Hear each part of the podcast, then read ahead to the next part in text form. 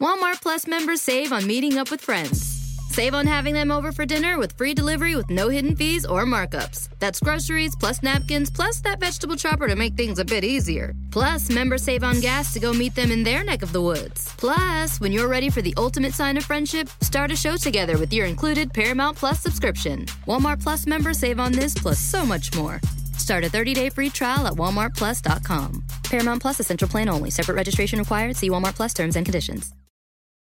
In our culture, we know joy is a superpower. Like no one will will doubt that one. What we need is to resurrect the power of sadness, and the power of it is, um, well, as we've said, that it's one of the most powerful ways that we have. Welcome to the School of Greatness. My name is Lewis Howes, former pro athlete turned lifestyle entrepreneur, and each week we bring you an inspiring person or message to help you discover how to unlock your inner greatness. Thanks for spending some time with me today. Now let the class begin.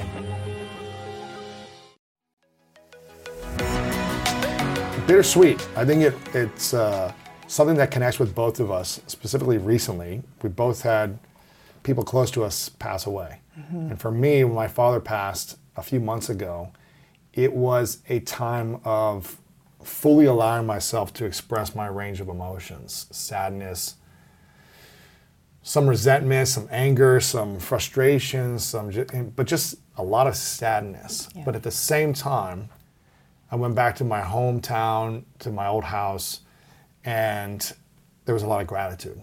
There was a lot of appreciation, gratitude, and joy. And I don't know if you experienced that when you had family members pass recently, where there was both sadness and lots of joy and gratitude. But that's what I felt, and that's what I continue to feel.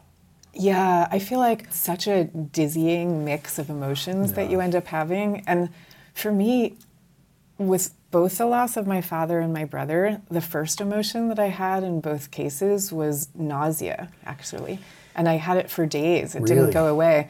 Yeah, I think it was just like a profound, you know, feeling of like the ground is pulled out from under you. And yeah, you know, just the sense of like the finality, you know, that which used to be will never be again, like that kind of feeling. Yes. Uh, Like both both times, I had to just really absorb that first.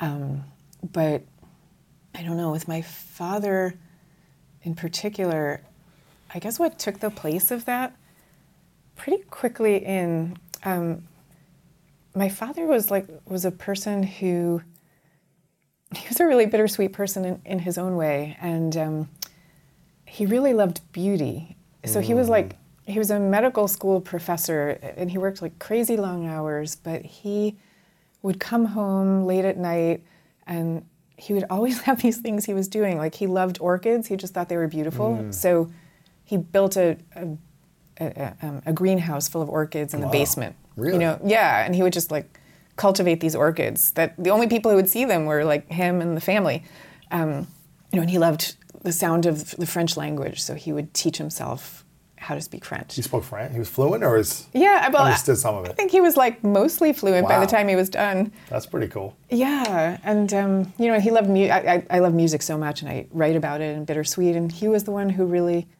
taught me to love it so much. He was like hmm. playing it for me from the time I was a little kid. So after he died, like every time I listen to music or see something that I know he would have appreciated, I don't like at the beginning it was like, oh my gosh, I wish so much that I could tell him this or share this with him. But then I was able to move to a place of like, well, he's still here with me in some way, and I love these things because he loved them too. Mm-hmm. You know, whether whether we're sharing it for genetic reasons or because he taught it to me, like we're, I feel like there's still a togetherness there. Yeah. So that's been great to. Do you feel more see. connected after his passing than when he was here, spiritually? No, No. no. I, th- I think it's more just that it's similar. That it hasn't it hasn't changed as much as I thought it was going to change. Really? Yeah, it's something like that. So there was sadness, but was there also a sweetness to it after this, after him passing? I mean, I guess the sweetness is like that it's made me take stock of all Mm-hmm. the different, um, you know, things that he gave to me. you Yes. know, like everything I was just describing to you. all these things. Yeah, like I, I really like live my life thinking all the time about beauty. I don't know why it matters so much to me, but it just really does. And I think it was really only after he died that I became as intensely aware as I now am of how much mm. that comes from him. Wow. What would you say was the biggest lesson that he taught you? Well, it was that, but you know, there was just a way that he lived his life that was like, you know, just do the right thing without any mess or fuss. Like he was not a person who cared about the mm. spotlight one way or mm. another. So, you know, my first book, Quiet, was about introverts, and I think it's, I mean, everyone in my family is introverted. So I got these lessons from everyone in the family, but I would look at my father and like everything that he did um, was because he was a quiet person who would like spend a lot of time, you know, poring over medical journals and doing everything that he needed to do to be yeah. really good at what he did. Um, and he didn't care about the spotlight. So then, so I would go from that and then look around at the culture that is telling you, you know, you have to be the kind of person who wants to be in the spotlight all the time. And there was like this total mismatch between what I was observing with him and at home versus what the culture was saying. And that I think was what enabled me to question the cultural message that we were getting. Uh, did you have a lot of confusion growing up then when other people were about the spotlight and you were kind of happy being more isolated, I guess? Oh yeah, totally. I mean, not so much. I like I always like to connect with people, but I liked to connect one on one. Not in big groups. Yeah, not in big groups. And really, like everything that I do now that's in the spotlight is always like, oh my God, I'm stepping so far outside my character. And it's like in the service of work that I really love. So I do it. Yes. Um, but it's not really my core. Right. Um, so yeah. it's a constant process of working through that. You talk about being whole when you're experiencing sorrow and pain and sadness and all these things. How does someone feel whole when there's so much pain in their life?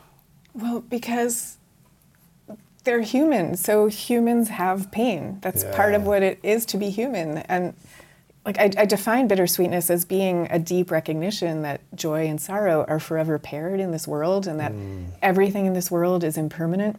Um, you know, the people we love will not be here forever, but that there's something about really intensely knowing that that connects you to a kind of piercing, you know, joy at how beautiful everything Yes. is.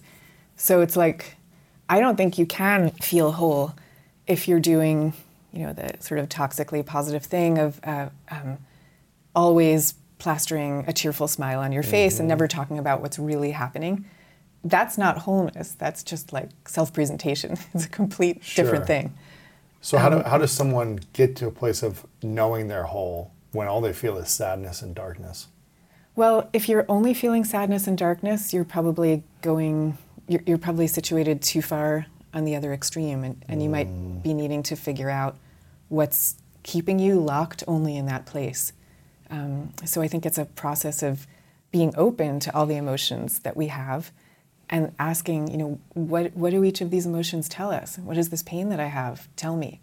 Um, you know, like if you're experiencing, let's say, huge pain over a breakup, um, that's telling you that you have that pain because you care about love and about relationships. So it's like the pain is pointing you directly to what do you care about most. And once you know what you care about most, you can lean further into that thing, as opposed to what you could alternatively do is say, I'm feeling all this pain, so maybe I shouldn't have relationships anymore. You know, I keep having pain over and over again, so I better like reconsider this whole thing. That was me. it was like always painful. Yeah. Right. And did you ever think, well, maybe I just shouldn't do this at all? Well, I was always like, okay, being in a relationship for a period of time is beautiful until it's not. And then eventually it turns into pain and, and suffering. Mm-hmm. Being single is freeing and Right. fun and peaceful until it's not when I feel a longing of intimacy and vulnerability and true deeper connection as opposed to kind of surface level connections. It was like, okay, I really craved intimacy and vulnerability.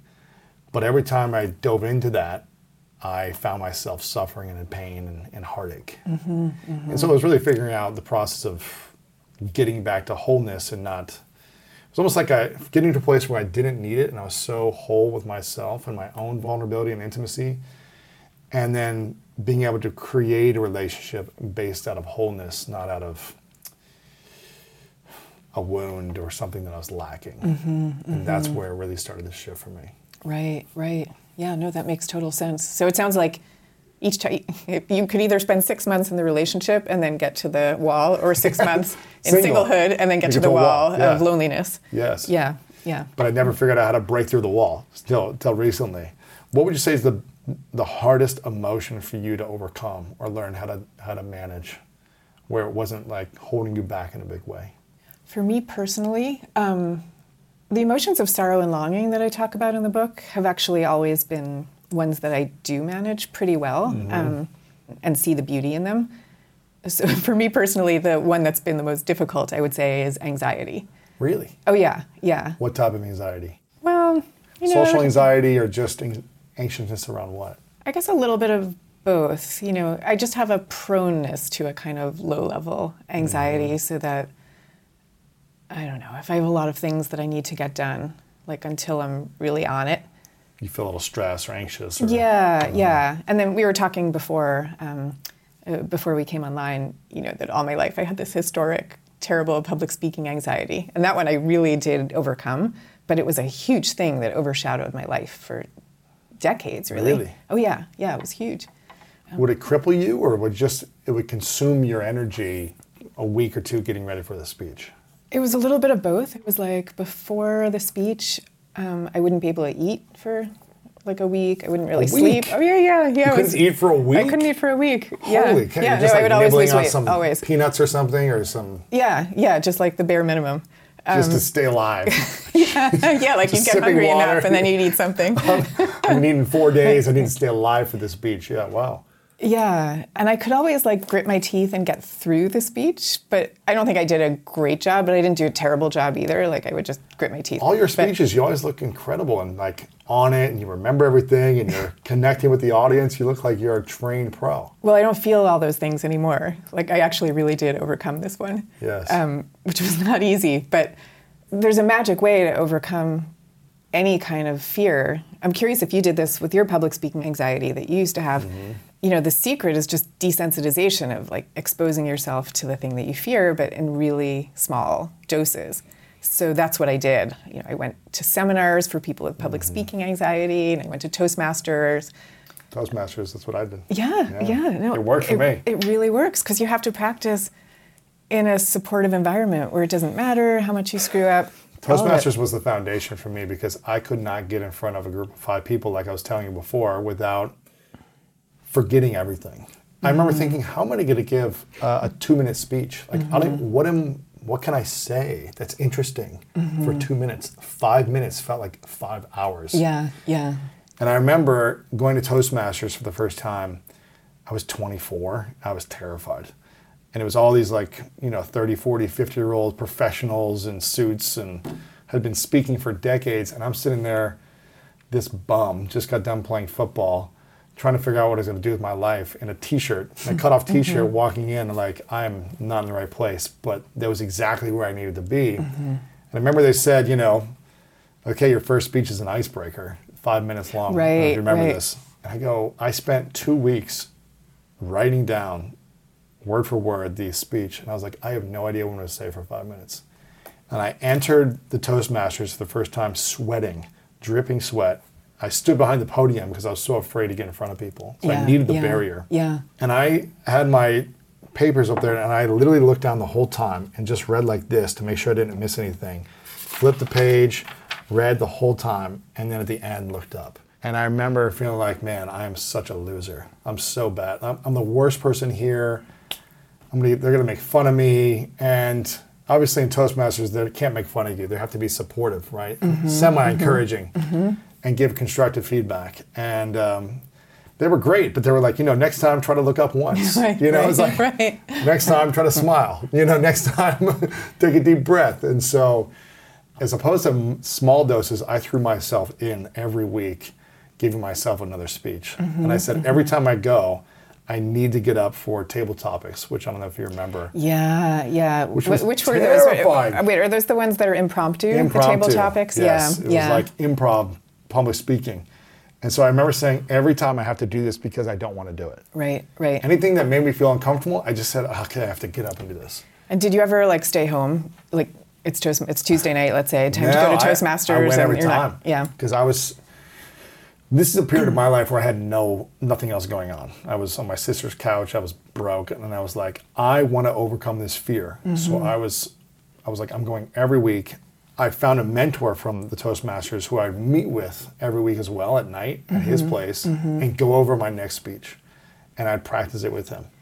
I was like, I'm coming. the only person in the history of Toastmasters who's ever done that. That's amazing. I was committed because I, I had a. I knew that this was crippling me. Yeah, this fear, yeah, yeah. this inability to stand in front of a few people and say a message, would cripple me for the rest of my life if I didn't overcome it.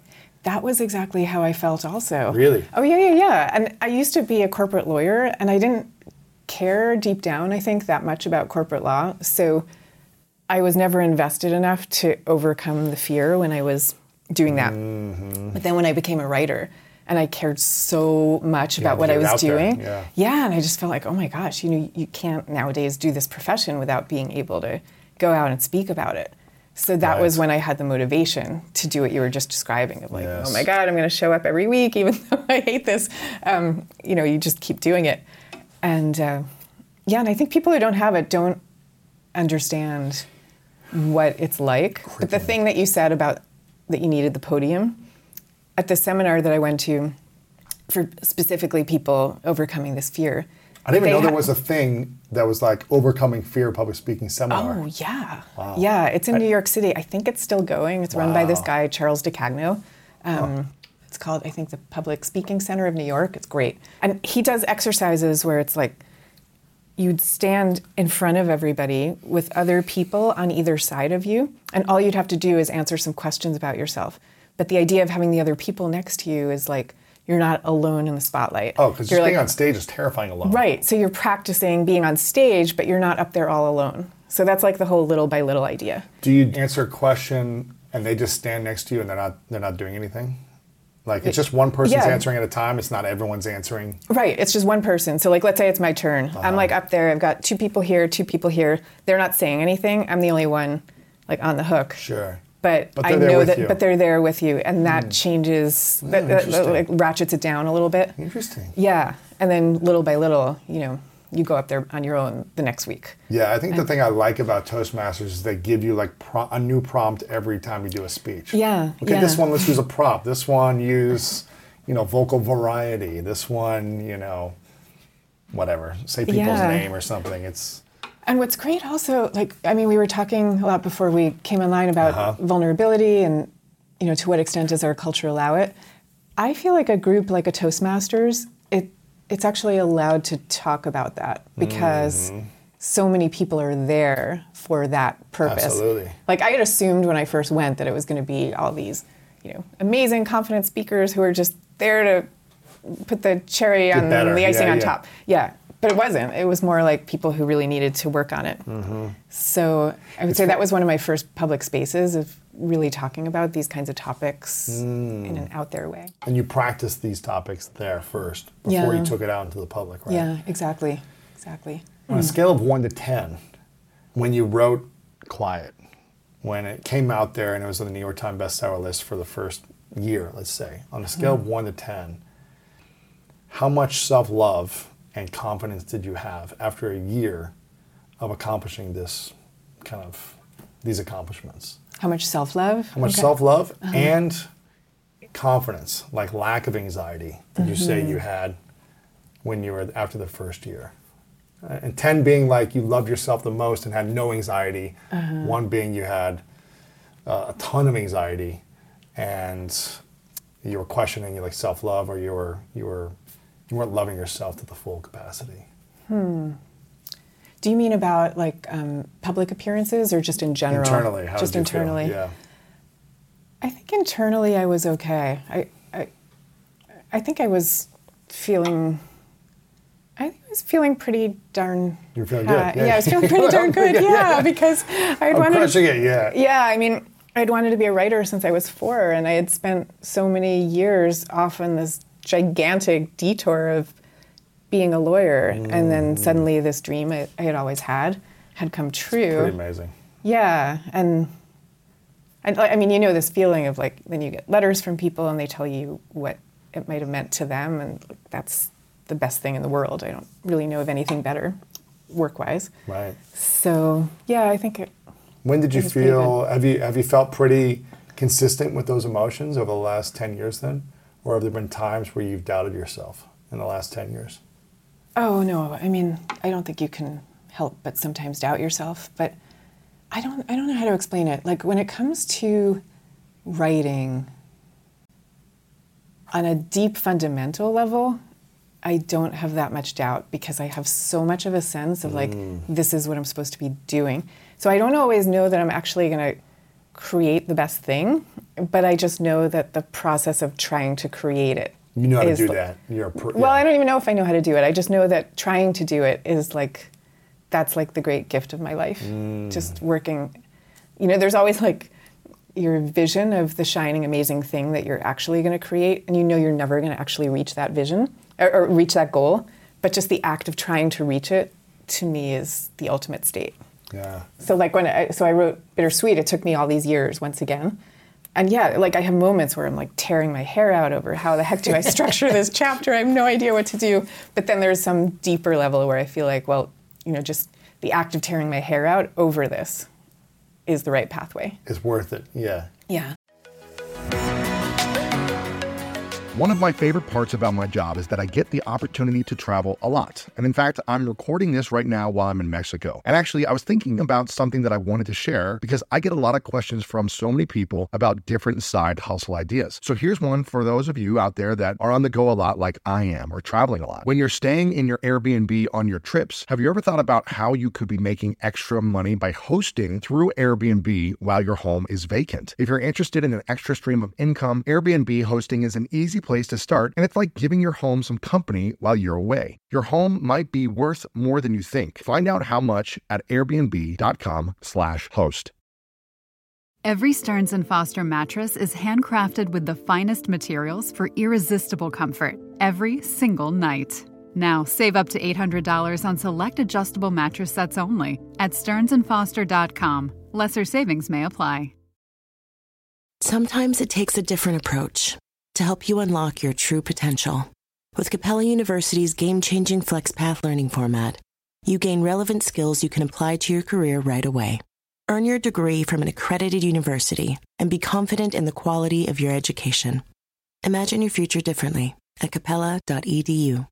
Capella University is accredited by the Higher Learning Commission. Learn more at capella.edu/slash accreditation. I remember when I had Liz Gilbert on.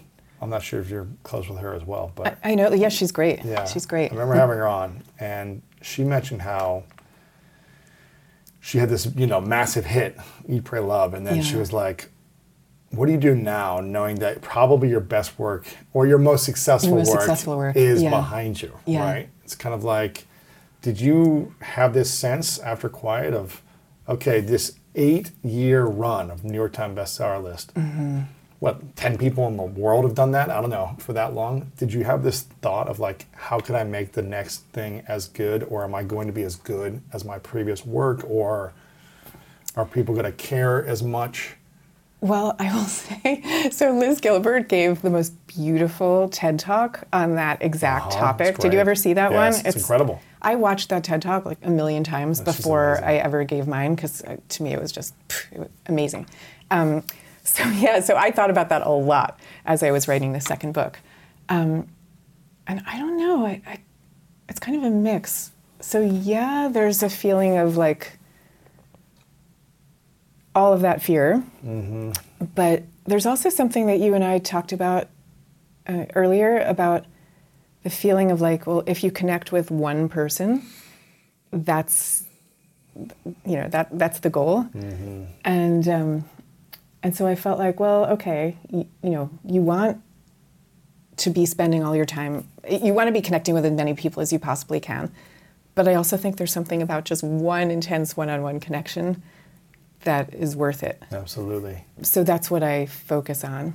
And yeah, uh, you know, and so now I have new letters coming in from people who have read great. Bittersweet and they'll talk about it. And th- those to me are the mind blowing moments. right yeah Yeah. It's tough But- because so many of us want to have these these accomplishments or you want to reach the same thing that you did in the previous thing Um, but what I'm hearing you say is focusing more on the process is where you really get the joy and focusing on however many people consume it or engage with it and supporting them is really where the, the joy comes from. Yeah, I feel like there's a kind of magic in it. Like um, the reason I wanted to be a writer in the first place is because the feeling I would get reading a book of like the intense connection with the author. Um, and the author might not even be alive anymore at the moment you're having that connection, and yet you're having it across the centuries. So that's what I'm in it for, you know, is trying to have those moments. That's cool. I feel like uh, there isn't much wholeness in the world. I Mm-hmm. mean, there's so much addiction to outside things to try to create wholeness. Social media addiction, Mm-hmm. Yeah. substances, whether it's alcohol or vaping or cigarettes or drugs, um, to sex addictions, to whatever it might be out there. Where do you think the emptiness is coming from? And why are so many people seeking wholeness and outside distractions? I mean, there's a lot of reasons for that, but um, I think our culture, we've been in trouble for a while because we, and I say a while, I'm like, I'm actually dating this all the way back to the 19th century. Like, I, I, I talk about this in the book. Since then, we started asking ourselves the question of like, when something goes badly or well for someone, you know, is that because of outside forces of good luck or bad luck, or is it about something inside the person? And the answer is probably really a mix of both. But mm-hmm. but increasingly, we started answering that question by saying it's all about you. Like you know, you're totally determining everything. And from there, we started categorizing people into born winners or born losers. Mm-hmm. And I think we don't, we may not admit it, but that's really how we think about ourselves and each other. Why do we categorize as born winners and losers? Why? Because I mean, based on like, you have a chapter about this in the book about winners and losers. Yeah. Is it about like your parents have a certain amount, so you're going to be a winner, or where you were born, or what type of winner and loser do you mean by that? Oh, I mean, like, are you going to be like a winner at the game of life? You know, and, and, mm. and, and at different cultural moments, we define that differently. You know, nowadays that looks like, um, you know, are you successful at work? Are you attractive? Are you are you fit? Are you all these things? And, and not only are you all those things, but do you achieve all th- those things very effortlessly? Right. And the more we are looking at ourselves and each other that way, the more we feel like we have to present the emotions of a winner. So we have to always seem happy and everything's easy for us. Nothing's too vulnerable. Nothing bothers me. Nothing bothers Yeah. me. Yeah, you know, like the the emotions that I talk about of sorrow and longing, which I actually believe are some of the most powerful emotions that connect us with each other and that connect us kind of with the heavens and you know with with transcendence and with creativity. We don't allow ourselves to go there because to express sorrow and longing is to put yourself kind of on the loser side of, of the mm. emotional ledger. And so we can't be whole because we don't allow ourselves to talk about pain, even though that's part of life. Like it should be no big deal. It should be no big deal because of course everybody has it. Of course everyone has these emotions. But but we're afraid of, of how we'll be seen. Why do you think people are afraid to to cry in front of others, to be vulnerable, to say things that they're ashamed of, uh, to say things that they're not proud of? Why do you think that is? Um, I think people are afraid of falling in status, you know, like falling in, losing their status in the eyes of others. You know that you'll you'll topple a few ranks down on the social hierarchy if you admit to those things. Even though, you know, That's what also connects us to people that's too. what connects us. That's the thing. That is what connects us. I mean, there's a reason that like all our religions they talk about suffering and what to do with the problem of suffering, um, and all our religions talk about the longing for a world that's more perfect and beautiful than this one. You know, like the longing for Eden, the longing for Mecca, the longing for Zion. It's because we we all come into this world with a sense of incompleteness and the desire to, um, you know, to articulate that and to reach a little closer for a place of, of real love and beauty. But we only allow ourselves to express that through let's say, religion or through a few different pieces of art, let's say, we don't allow it in everyday chit chat, even though that's what connects us.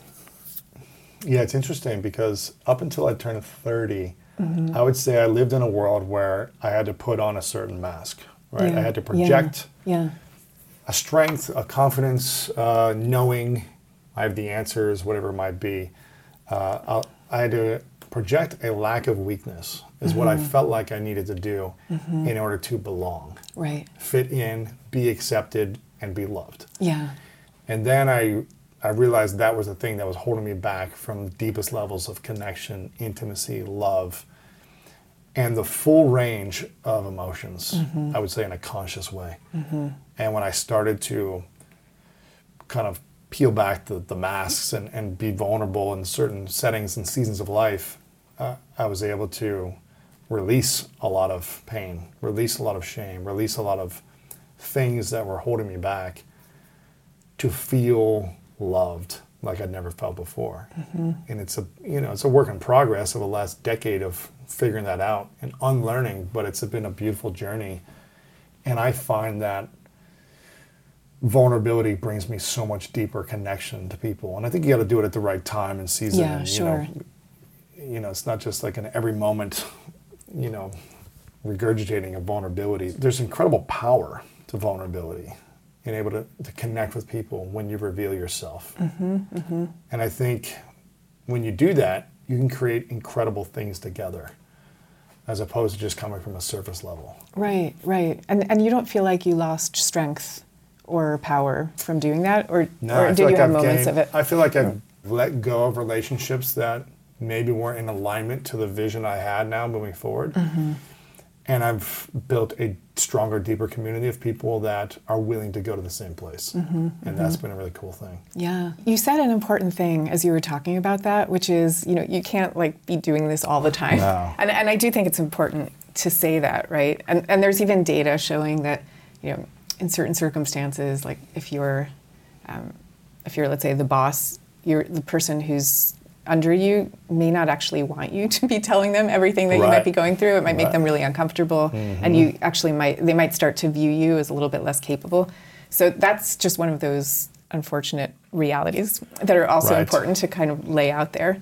I, like I, we need to get to a place where those realities live side by side Mm-hmm. with being able to show up with all our different emotions. Yeah. And it's also, you, yeah, you don't have chronic vulnerability where it's like all day long you're coming from a sad, Right. vulnerable, hurt place. Right, It's like right. at some point you have to get into a different emotion, right? Yeah, And have yeah. some courage and have some joy and express play and beauty and wonder and awe and love and connection. And maybe there's vulnerability in that and maybe there's not. But staying in kind of chronic sadness will keep you from a lot of the joys of life. Yeah, I mean, we actually found so um, in the book I developed this bittersweet quiz that you can take to figure out like how prone you are to these states of bittersweetness. Um, and I developed the quiz along with Scott Barry Kaufman, who He's I know is also a friend of yours. He's incredible. He's so great. Um, and David Yaden, the- a psychologist at Johns Hopkins. Uh-huh. And so we ran all these different correlations to figure out if you tend to be prone to this bittersweet kind of acceptance of joy and sorrow, what else goes along with that? And what we found, to your point, is that people who are high in, the, in, in bittersweetness are also high in states of awe and uh-huh. wonder and spirituality. And When so- you have sadness and joy. yeah, when you yeah, can like, access both. When you can access both, because what it's really saying, if you can access both, is that you're kind of open and receptive to everything that the world brings, Mm. and you're open and receptive to yourself and to all your different emotional states, as opposed to like only being in sadness, which is pro- there's probably something about joy that you're afraid of or something like that. Or if you're only willing to go to a state of cheerfulness, it's probably because you're afraid of where sadness can take you. It's interesting. I had two interviews recently. One where I was on someone else's show, and then someone who came on here, and both the individuals said that they hadn't cried in over a decade. Wow. Wow. And they said this in the interview, and I- and they both said, "I acknowledge it's something I want to work on. right? It's something I know there's something there, yeah. and I want to figure out what it is. Mm-hmm.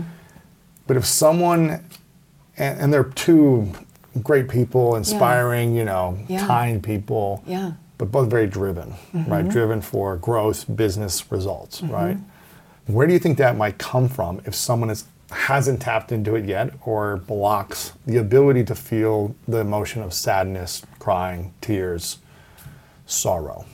I mean, of course, it's different for everyone, but I think for a lot of people, there is there's a fear of like, if I go to that place, I might never be able to come out again. Really? Yeah, I, I hear that from a lot of people. You know, I'll be like, I'll be stuck there. Be sad forever. Yeah, yeah, and of course, it doesn't have to be that way at all. But but I think there is a fear that many people have, or just like, yeah, like just not wanting to, not wanting to look at it. Why do you think it's so scary to look at sadness for some people? Well, I mean, sadness doesn't feel good, right? It just by its nature. Like, I, I mean, I don't, I don't think it feels good either. Um, so it's scary to look at anything that's painful, or it can be scary. I mean, I, it's different for different people. I actually find it scary, or, or let's say more difficult, to not talk about things that are so plainly true and right in front of us.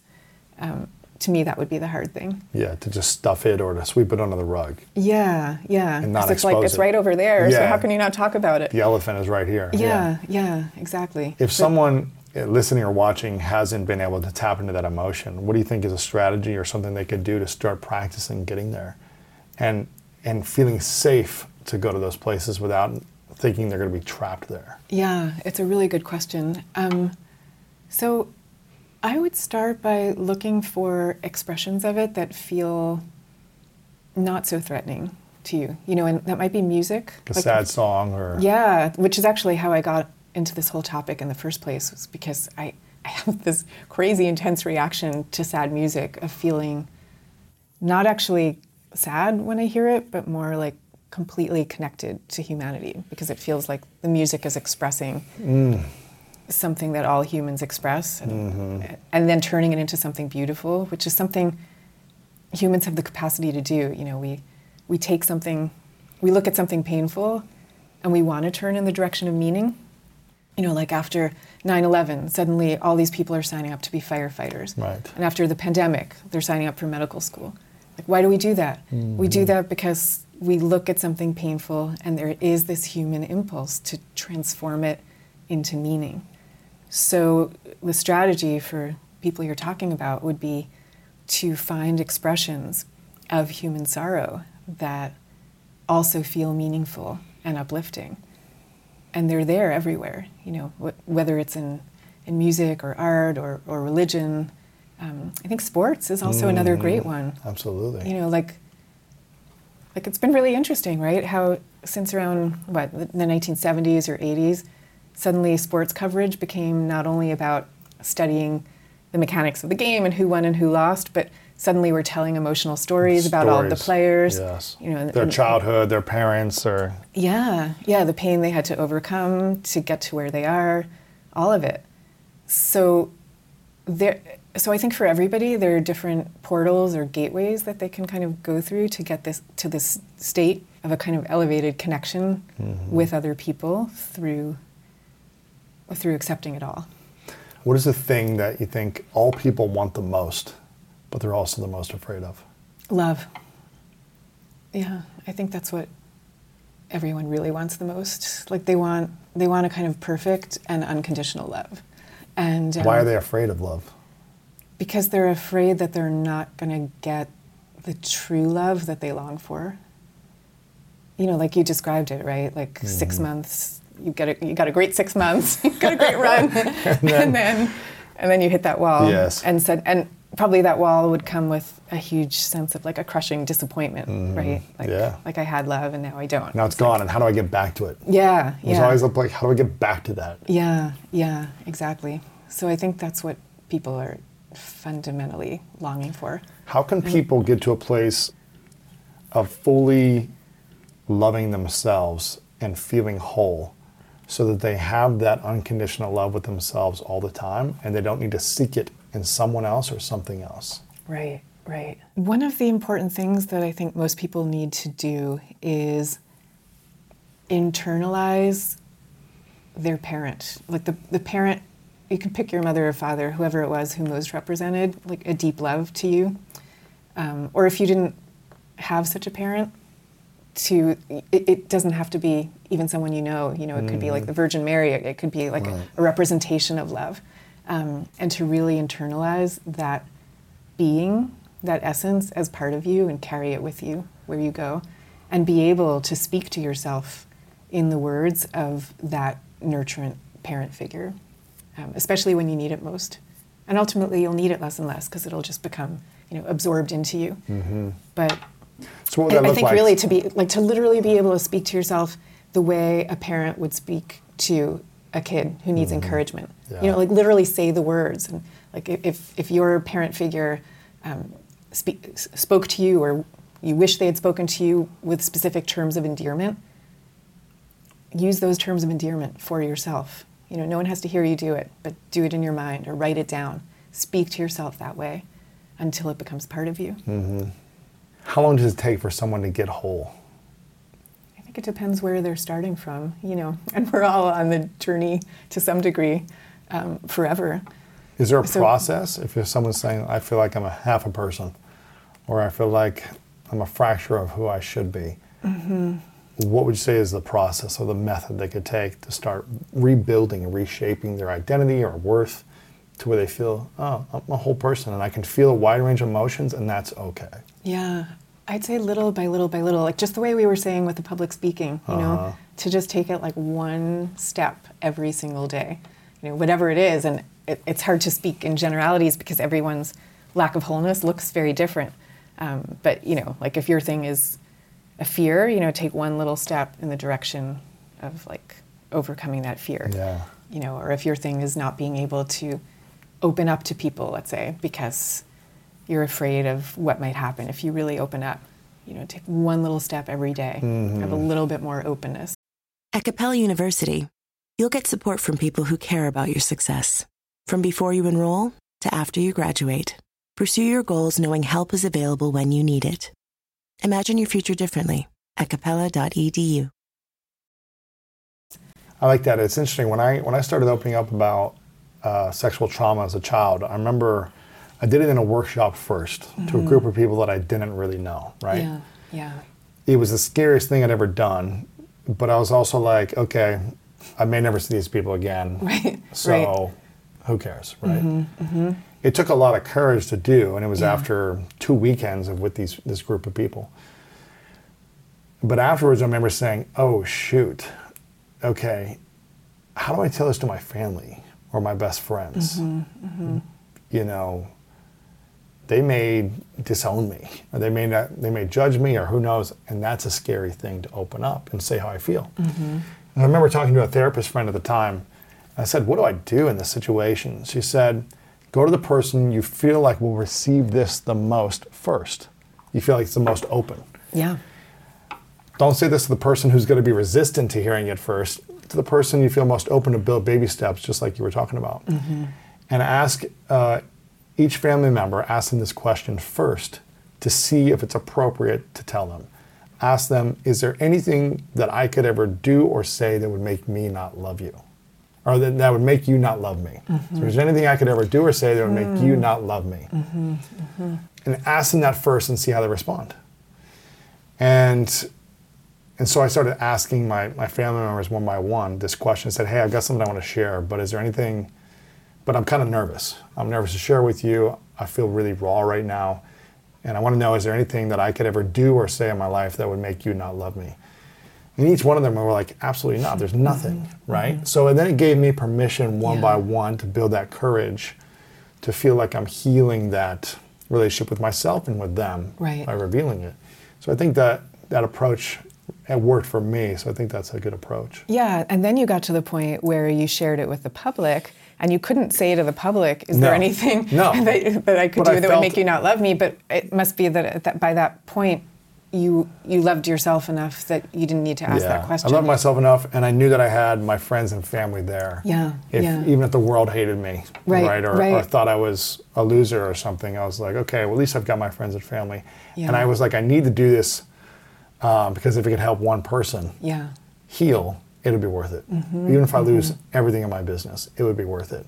And I also thought myself, I have a responsibility because there's, I, the more I started to study this, the more I realized that men everywhere were suffering. One in six men had been sexually abused. Mm-hmm. That's the st- statistic in America, one in six men. It's one in, one in four for women, uh, which is obviously more. But women in general have a place to share and have a place to have support to talk mm-hmm. about it. Whereas mm-hmm. I didn't know any man who had talked about it. And so men were just suffering Right, and then using right. anger as their way to mm. share and express themselves. Yeah.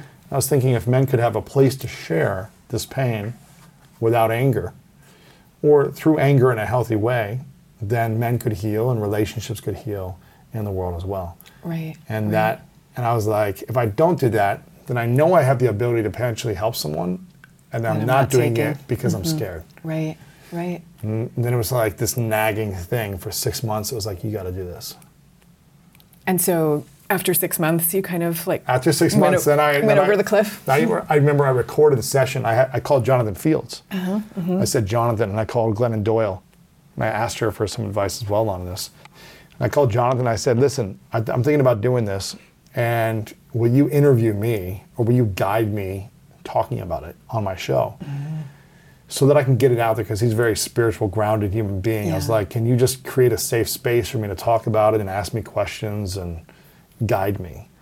because I was like, I don't know how to do this on my own. So I reached out to him, he helped me, and then uh, I reached out to Glenn. And then I waited another three months after I recorded it because I was just, should I put this out there? You know, Glennon Doyle helped me like write the article and the whole thing to put it out there because I didn't want it to go out in a way that was anything but in service. Right.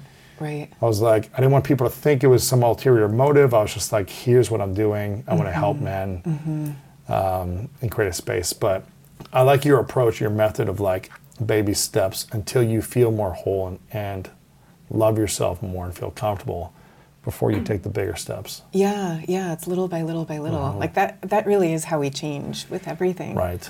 Um, yeah, and to know, I mean, there's a psychologist at Stanford. Her name is Laura Carstensen, and um, and she's done all this research showing that when people are more in touch with life's fragility, like they've accepted it, that all these other things come with that state. You know, they become less angry, they have more gratitude, they start focusing on meaningful relationships and activities of meaning.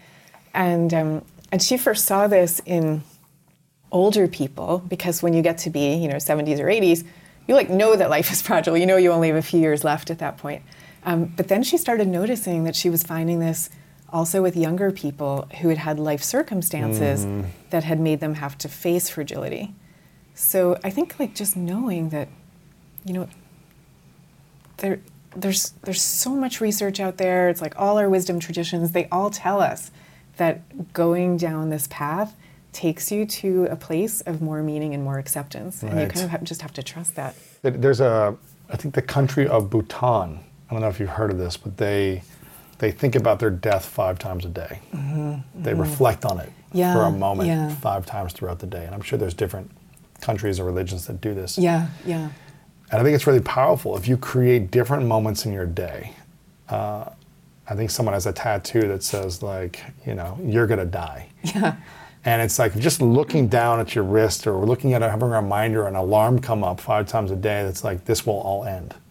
yeah, Allows you to focus on perspective, allows you to feel deeper, allows you to have urgency in your life, allows you to say the things you need to say and not hold back, all these different things. yeah. I, I actually started doing that. Like, I, I, yeah, because I was writing about that practice while I was working on, Uh-huh. on Bittersweet. Um, and I thought, okay, you know, and I, I read about all these people doing it. Like the Stoics would do it, they, Mm-hmm. um, or like these grand generals um, in ancient Greece, they would win a battle. And they would be like marching victoriously through the amphitheater. And they would have a guy going along with them at the back of their horse saying you're going to die. You're going to die. Um, so that they would never lose sight of that. So i was like okay you know what would this mean if i tried this? And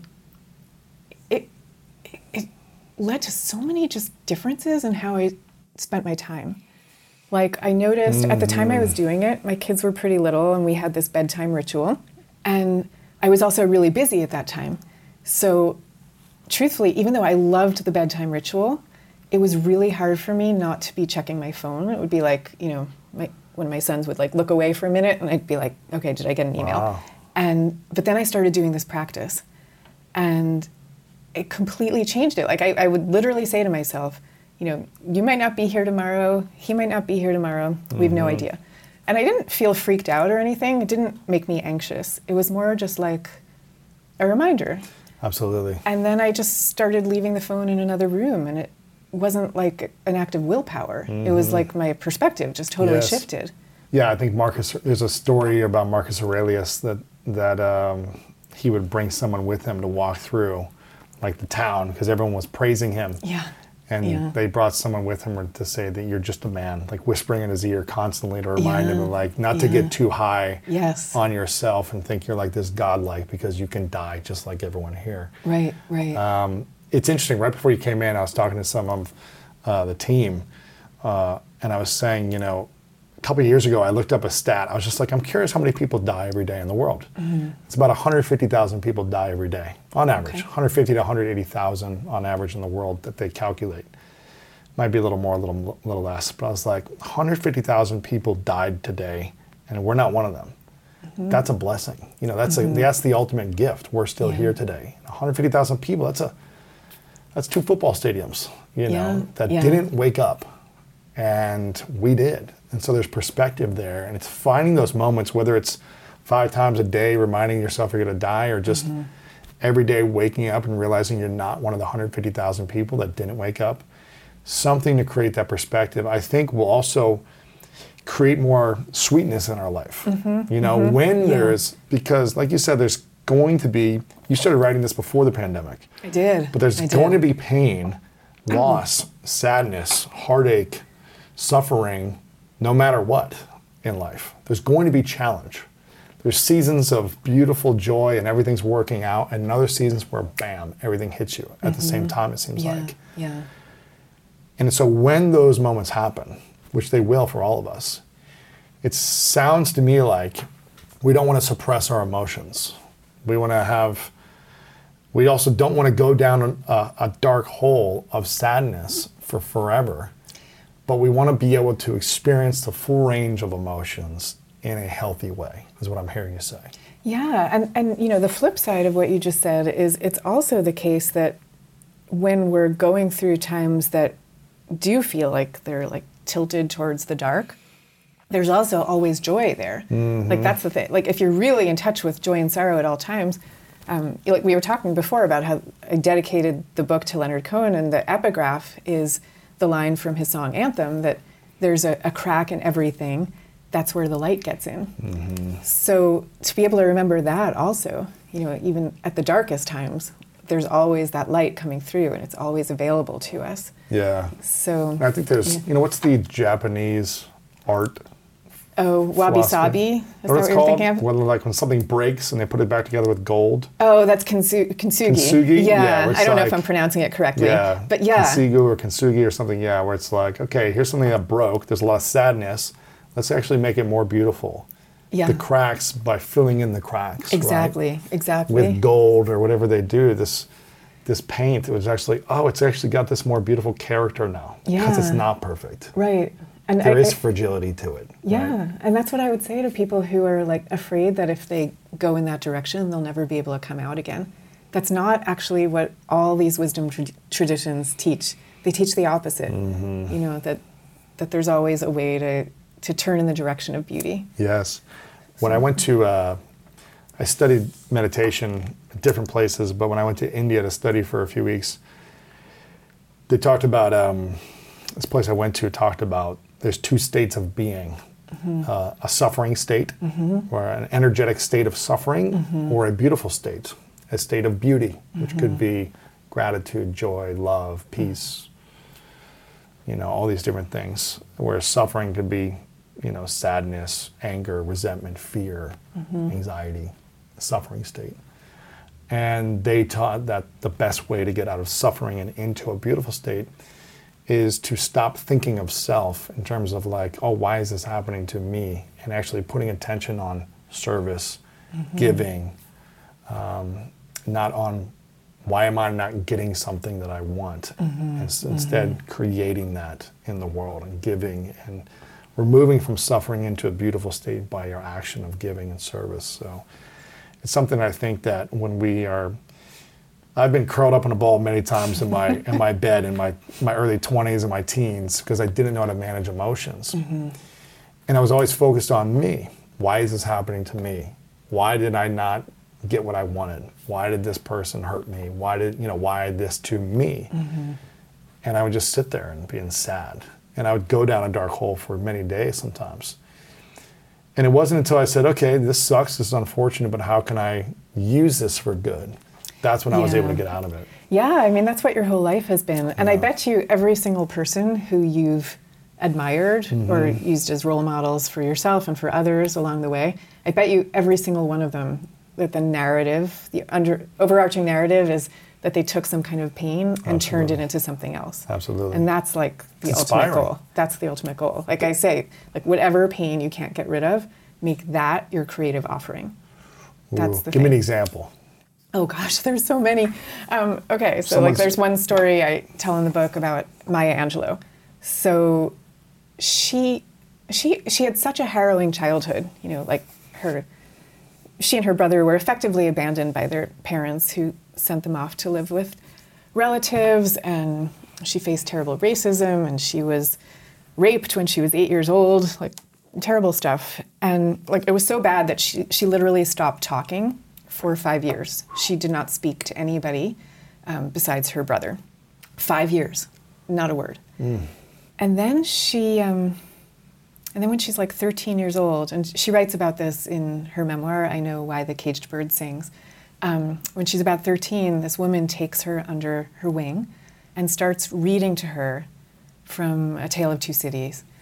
And, and Angelou uh, like, recalls how the words sounded like music in the way that this woman s- said them. And, and there's also this amazing detail that she describes about the woman. She says, like she was this very lovely, elegantly turned out person, very gracious. She said she often smiled, but she never laughed. So it was kind of like this allusion to the fact that the woman herself had been through whatever it was. Um, and the woman succeeds in opening up the young Maya, and so she then starts putting forth her own, you know, memoirs and plays and poetry and everything that she did. And, um, there's an amazing twist to the story, which is that 30 years later, there was this other little girl who grew up in a situation that was almost like uncannily like the young Maya's. And she reads Maya's memoir, Angelou's memoir, um, and she says, Oh my gosh, that's me. And, and she can't believe that there's another person out there who's had her story and transformed it into something else. And that little girl who was reading that memoir was Oprah. Wow, it's Um, cool. Yeah. And so that's just like one example, but I think there's almost no heroic figure that we admire where if you scratch the surface of your life, you wouldn't find some version of that same story. Like that's really the he- we hear about the hero's journey. Yes. That's what the hero's journey really is. Wow. Yeah, someone once said that in business, you're perfectly suited to serve the struggling person you once were and overcame. Oh wow, that's good. You know what I mean? It's yeah, like, yeah, uh, totally. What do I need to do in a business? Well, where were you struggling five to 10 years ago that Right. you overcame? Right.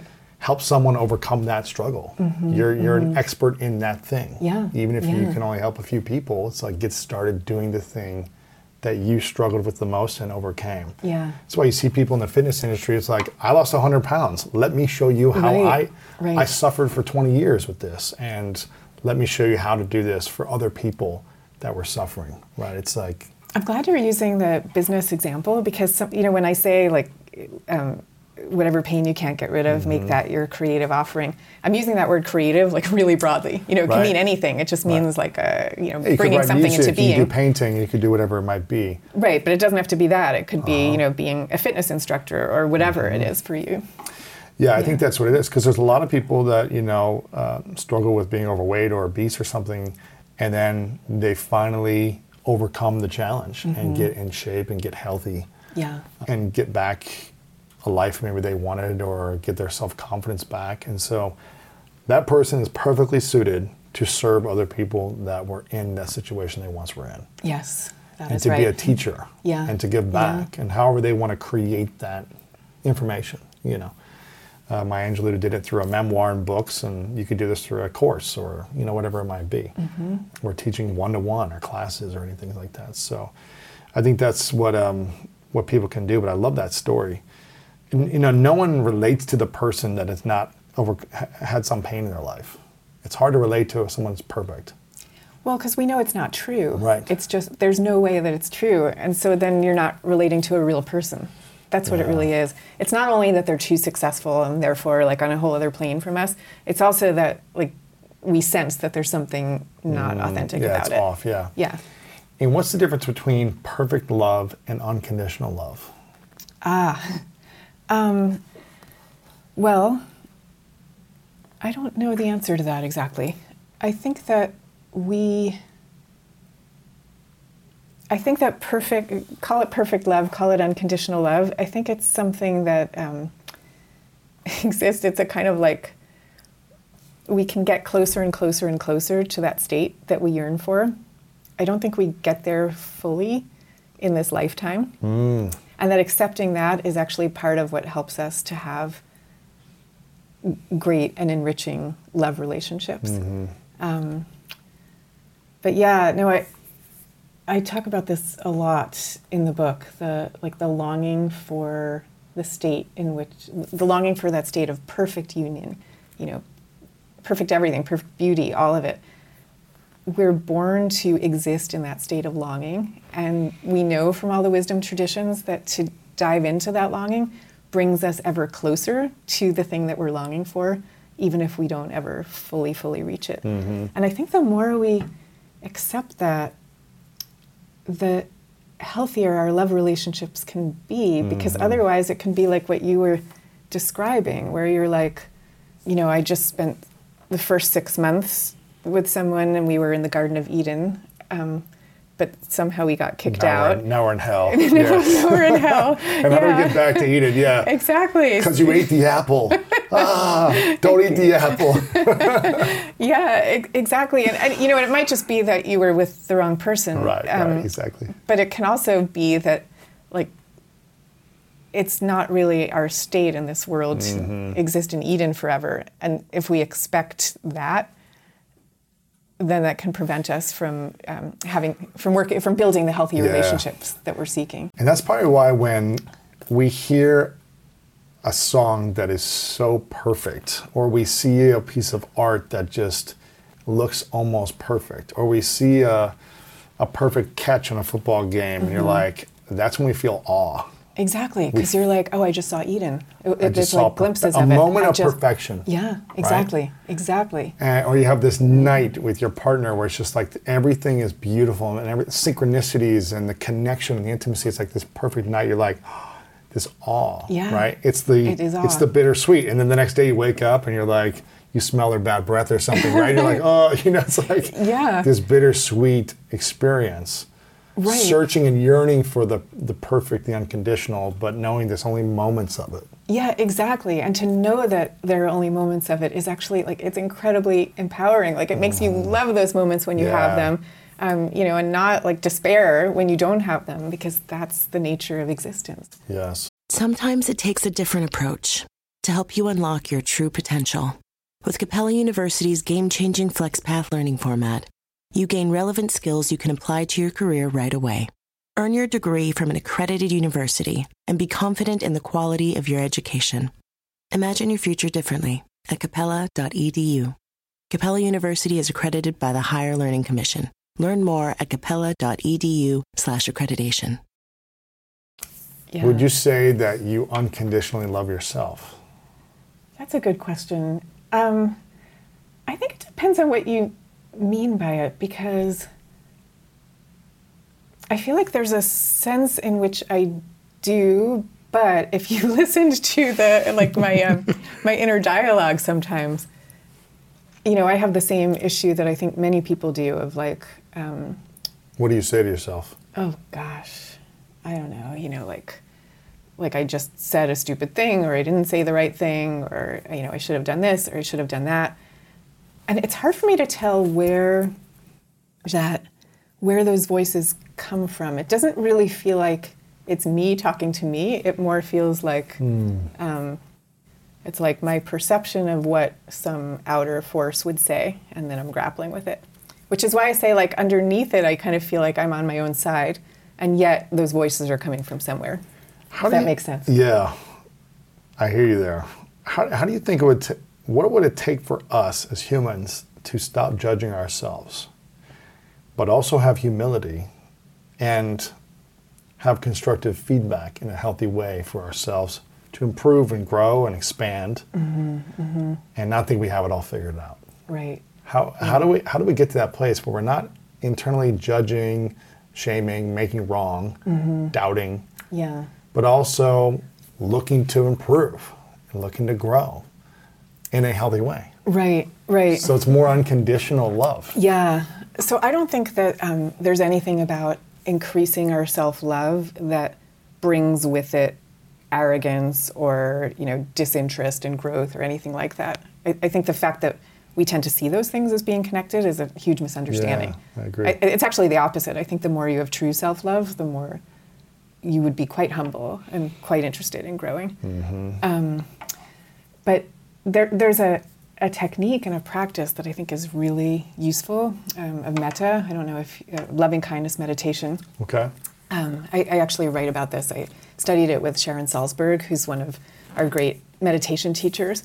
And it's basically this practice where you wish yourself and all the people in your life, including your easiest relationships And and, the your most most challenging. difficult relationships. Sure. And then you wish everyone on earth and you wish, you know, the guy at the gas pump, you wish everybody who you're passing, like step by step by step, you're wishing everybody love, you're wishing them well being, you're wishing them mm-hmm. peace and freedom from suffering and all of it. And it is really transformative when you do it.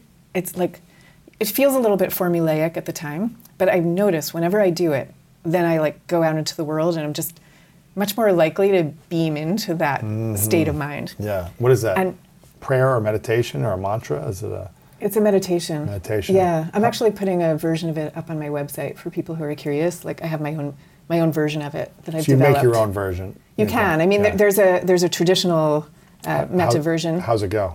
Um, here, wait, I'll give you because Yeah. I always do my own stuff, but um, I'll tell you the traditional one.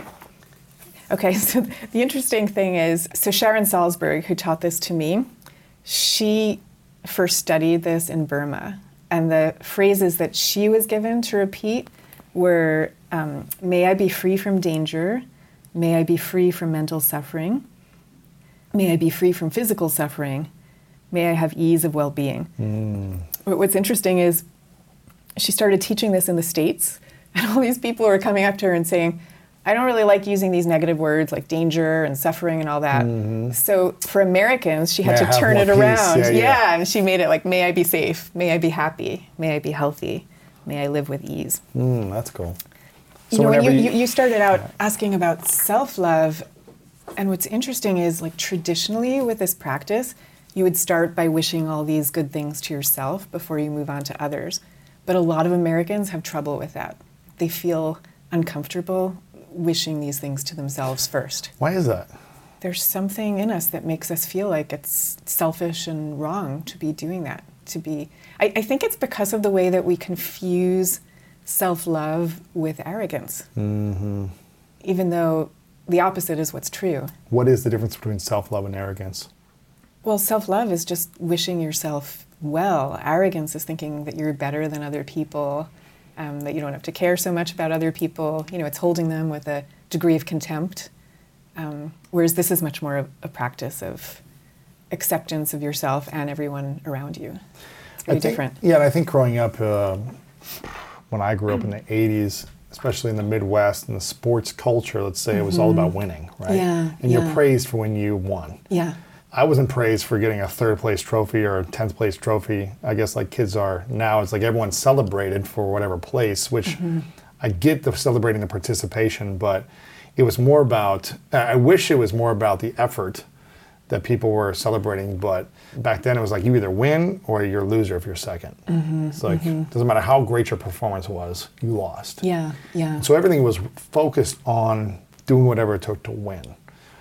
And so my sophomore year in college, I broke the world record for the most receiving yards in a single game. So no one in the history of the world had uh-huh. ever done something that I did. Mm-hmm. 418 receiving yards in one game. It was more than any in any college football game, professional game, high school. And we lost the game. So we lost by like a few points at the end. Yeah. And I was the last one out of the locker room, beating myself up, focused on what I could have done better. Right. I didn't even know that I actually broke the record until after I got out of the shower. I remember my coach coming in. I was the last one to get out of the shower. And he told me this. And he was kind of like congratulating me, but we also just lost, so it was Yeah, hard to yeah, celebrate. And I was yeah. like so confused because I was like, man, my effort was so good, but it wasn't good enough to win. But I wasn't even willing to celebrate the effort at that time because I was so focused on like you either win or you're a loser and you're not worthy of love Yeah. right? That's yeah. kind of like where my feelings were around.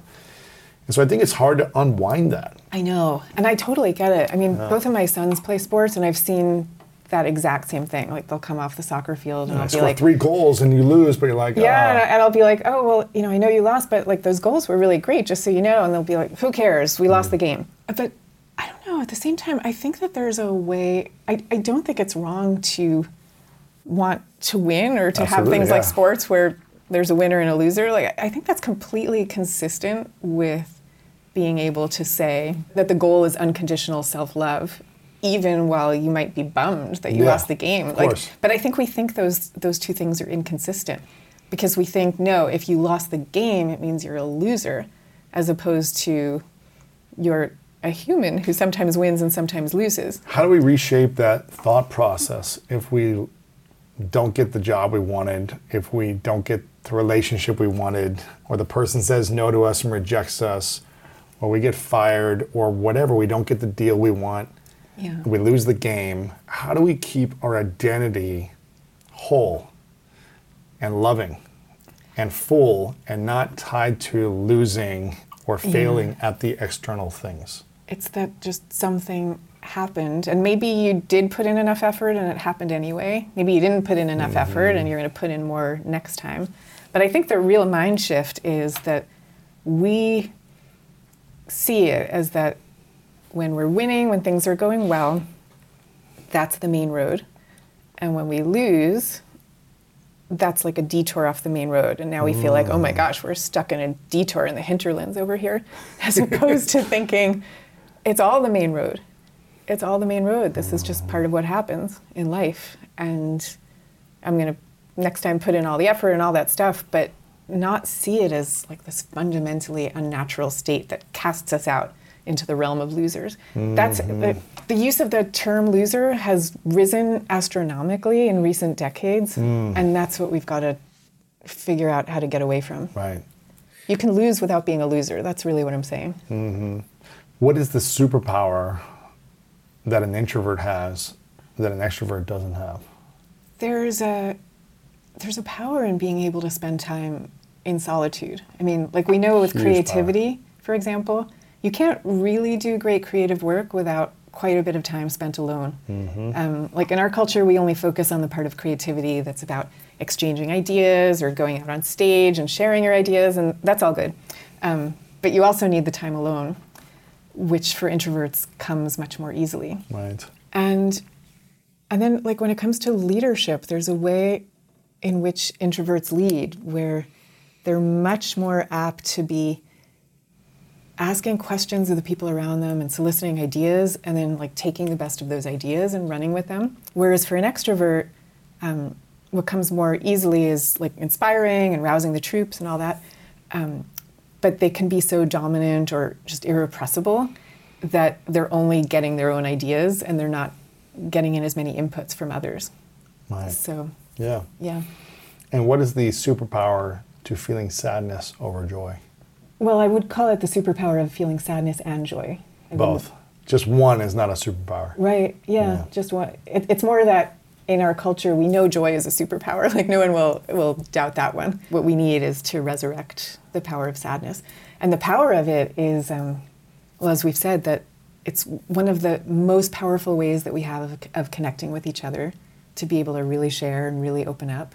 Um, humans are evolutionarily designed to do this. Like, if I see you or someone um, struggling, we all have a vagus nerve. It's the biggest bundle of nerves in our bodies, and it activates when we see somebody else suffering. We, we want to help them. We wanna wanna help reach them. out. We want to connect. We want to Yeah. lend a hand. Yeah, and this is part of who we are evolutionarily, um, because we were designed to be able to care for vulnerable infants, and then we we like, you know, came up with this capacity to to do that in general.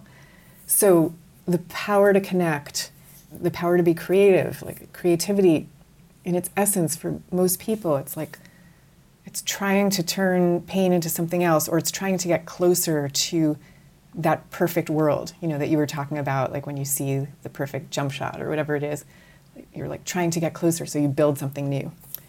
Um, and it's connected to transcendence and to, to wonder and awe, all of it. How does an introvert let go of the need to people please and get back to a place of saying, creating boundaries and saying no so that they can actually stay charged throughout the day as opposed to lose their charge? So I'll tell you like the mind shift, and then I'll tell you like the concrete practice. Yeah. The mind shift is you have to feel entitled to be who you are. Um, I cannot tell you how many letters I get from people who are like, it's really amazing. They're like, you know, as soon as I started feeling like I was o- not just okay, but powerful in who I was, the more successful I became in the outward facing world, you know, like at a job interview or something. Because you're, you're starting to show up as yourself instead of showing up trying to be somebody else. And in terms of the concrete tip there, um, introverts desperately need to be scheduling in recharge time where they get to be alone. For some people, it's taking a nap, or for somebody else, it's taking a walk, like whatever it is. You should be putting that into your calendar as many times a day as you need it and honoring that commitment just as fiercely as you would a commitment to a client or colleagues or whomever. And if you have trouble doing that because you feel guilty about it, just remind yourself that you're going to be so much more present for everyone else if you've taken that time for yourself. How does social media play in with introverts? Does if you're experiencing all these micro doses of interactions with people, but you're not physically around them, Yeah. does that drain you just as much? If you're on your screen interacting conversations all day, or does it not It feel the same? It goes both ways. It doesn't feel the same on the one hand, right? Because it's like this. It's still just this one source of inputs, as opposed to you know a gazillion that you might feel at a Uh-huh. party. But on the other hand, you know, as you said, social media is just like it's really self-presentation media, and I think that's Mm-hmm. draining to the soul for everybody. It's learning to manage that. Yeah. What else do we need to know about bittersweet that we can take with us today? Um, Gosh, I would say so. I spent all these years studying all these, what all these traditions have to say about this, and and the one thing that they all have in common is the idea that when we're faced with a pain, there's kind of two roads, you know, and one road is to leave the pain unattended to you in one way or another. And then you end up taking it out on yourself, and it shows up as depression, or it shows up as severe anxiety, or, um, or you're taking it out on somebody else, and it shows up as abuse, or passive aggression, or addiction, or you know, like whatever it is. And then the other road is to take a pain and, as we said, to try to turn it into something else. Yeah. You know, not not to minimize what it is, but to turn in the direction of meaning, because mm-hmm. that's what we were born to do. Yeah. I love this. I'm excited about this. I want people to get a copy Bittersweet How Sorrow and Longing Make Us Whole. I think in a world where a lot of us feel empty, this is exactly what we need to start diving into to feel more whole and to create the practice of loving yourself with the full range of emotions. Yeah. Not stuffing, not masking, not hiding, and not staying trapped in one emotion as Right, well. right. So you feel like you can't get out of it. So I want people to get the book and also check out Quiet for all the introverts in the world. Uh, that's going to be your your you know essentially your introverts Bible, right? It's like it's the go-to on how to know that you're not alone and how to know that there's um, there's a lot of power within being an introvert and having quiet. Like you said, I get my best ideas when I'm alone. You know, when I'm not with other people. Oh, that's interesting. I So even for you, you do too. It's like when I'm when I'm on a run or on a walk Yeah. or when I'm on the drive and I don't have music on, right? When it's like when yeah. I'm in silence, I might be in motion, Right. but yeah, I'm, motion helps for everyone. Yeah, but I'm in silence. I'm not listening to anything, you know, Mm-hmm, and I'm listening to the inner voice. Yeah. That's when all the things are connecting in the brain and like the dots are coming. Oh, this idea comes Yeah. when that happens. So I actually want, I call it strategic messing around time. Mm-hmm. It's scheduling in time to just play, just Yeah. to do nothing, to play, throw a frisbee, just whatever it might be, or to go for a walk. Giving myself that time is where I get some of my best ideas. Because if I'm always productive and doing, doing, doing, then I'm not, Right. I'm not being and I'm not listening And you're not generating. yeah, not generating Yeah. from a place of a space, right? It's like when you're always creating, it's hard to come up with the next beautiful idea. Mm-hmm, So, I love that. Yeah. You know, the, um, the amazing psychologist Mihaly Csikszentmihalyi, he did this study of creativity, and he found that extroverted teenagers who had a lot of creative talent in one domain or another, that they sometimes wouldn't realize all their talent because part of the process requires solitude. And for the teens who just disliked solitude so much, they didn't have the space that they needed to develop. yeah. So I, I, I worry about that sometimes with our schools because everything is now so group focused in schools. It's And all I think collaboration, group focused, right? it's all Yeah. collaboration group focused, which like that's hard on the introverts in one way, but I worry about the extroverted kids who aren't ever getting the training that they need to realize that they can actually thrive in solitude too. It's interesting because I was so afraid to be alone in growing up, and Mm-hmm. I needed to be around people. And because was I was early growing up, I didn't have friends, and so I felt worthless and a loser because no one would be friends with me. And then when I had friends, I didn't want to lose the friends. Yeah. So I was like, let me spend. Let's. What are you guys doing? Let's do a play. Let's do this, right? And I always want to be Mm-hmm. around people. And when I got into my twenties, I remember thinking to myself, I don't like the way this feels. Hmm. Needing to always be around people to feel like I'm good enough. Yeah. Yeah, because of the word needing in that sentence. Mm-hmm. Yeah, it was like I needed like Yeah. in order to feel loved or accepted. I was like, hmm, I really don't accept myself yet fully.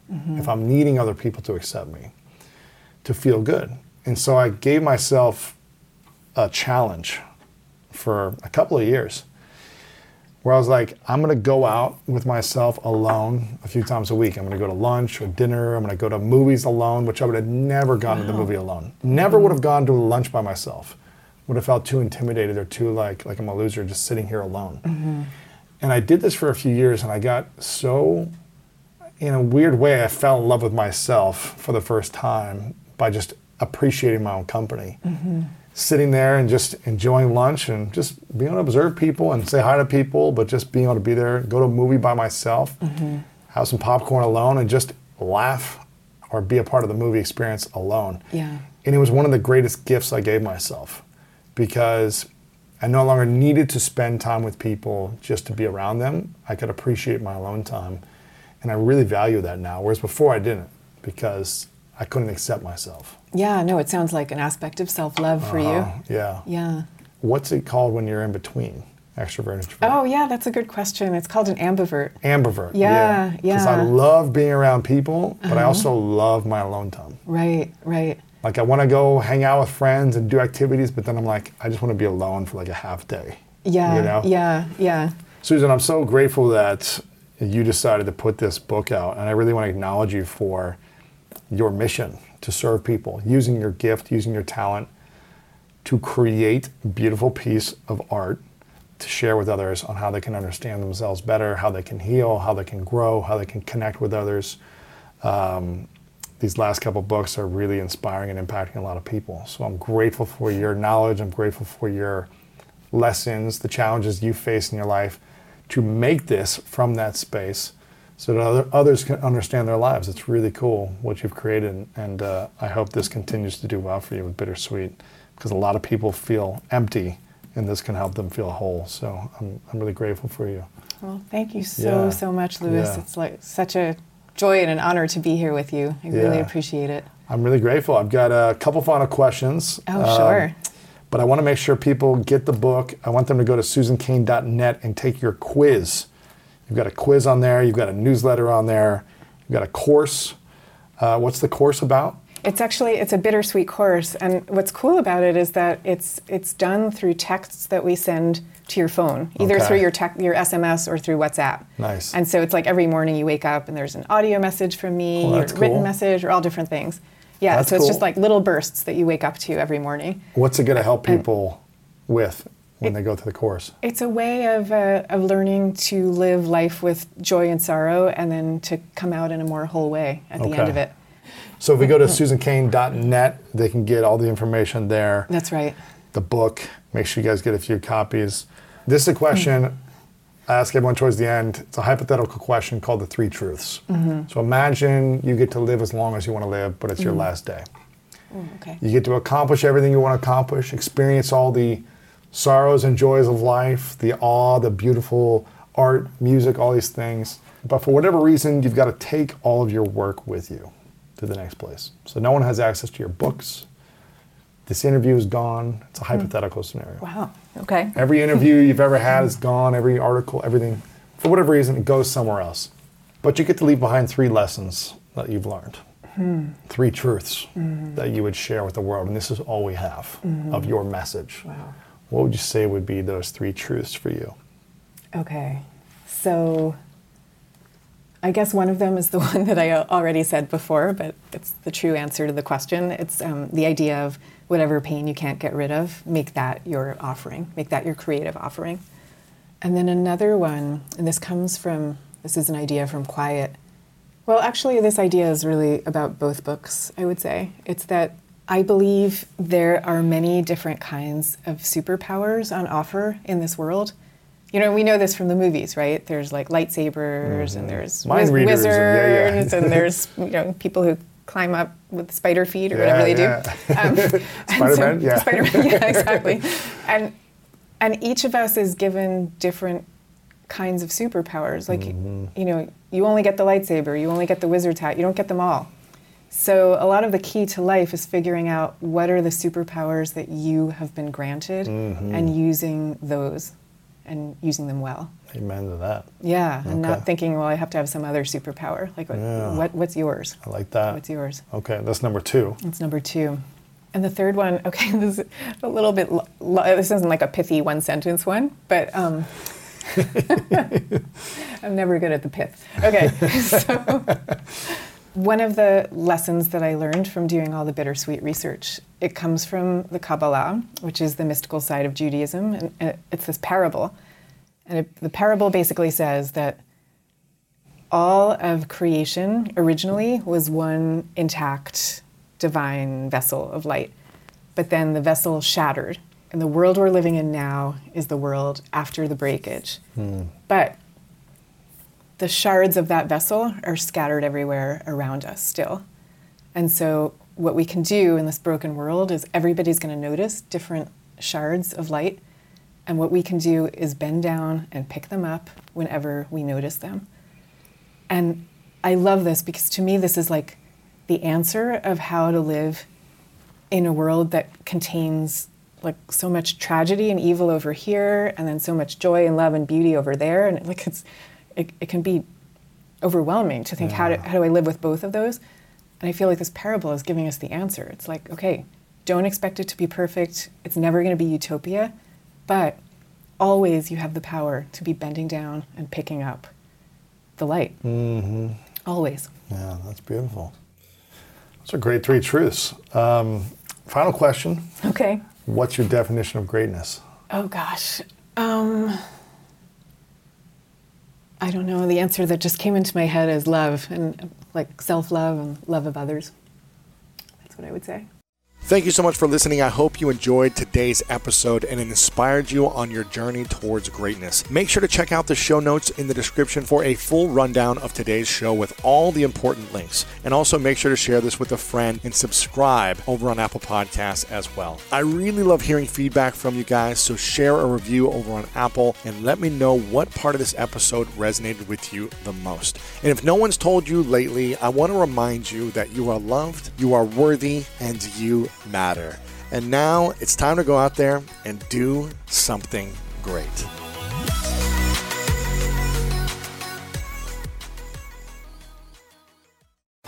At Metro, get an iPhone 12 with 5G and a dual camera system for $99.99. Take amazing pictures and share them instantly. And don't put up with life's yada yada. Yada yada. Like photo bombers. Zoom, crop out, Yada yada. and bye.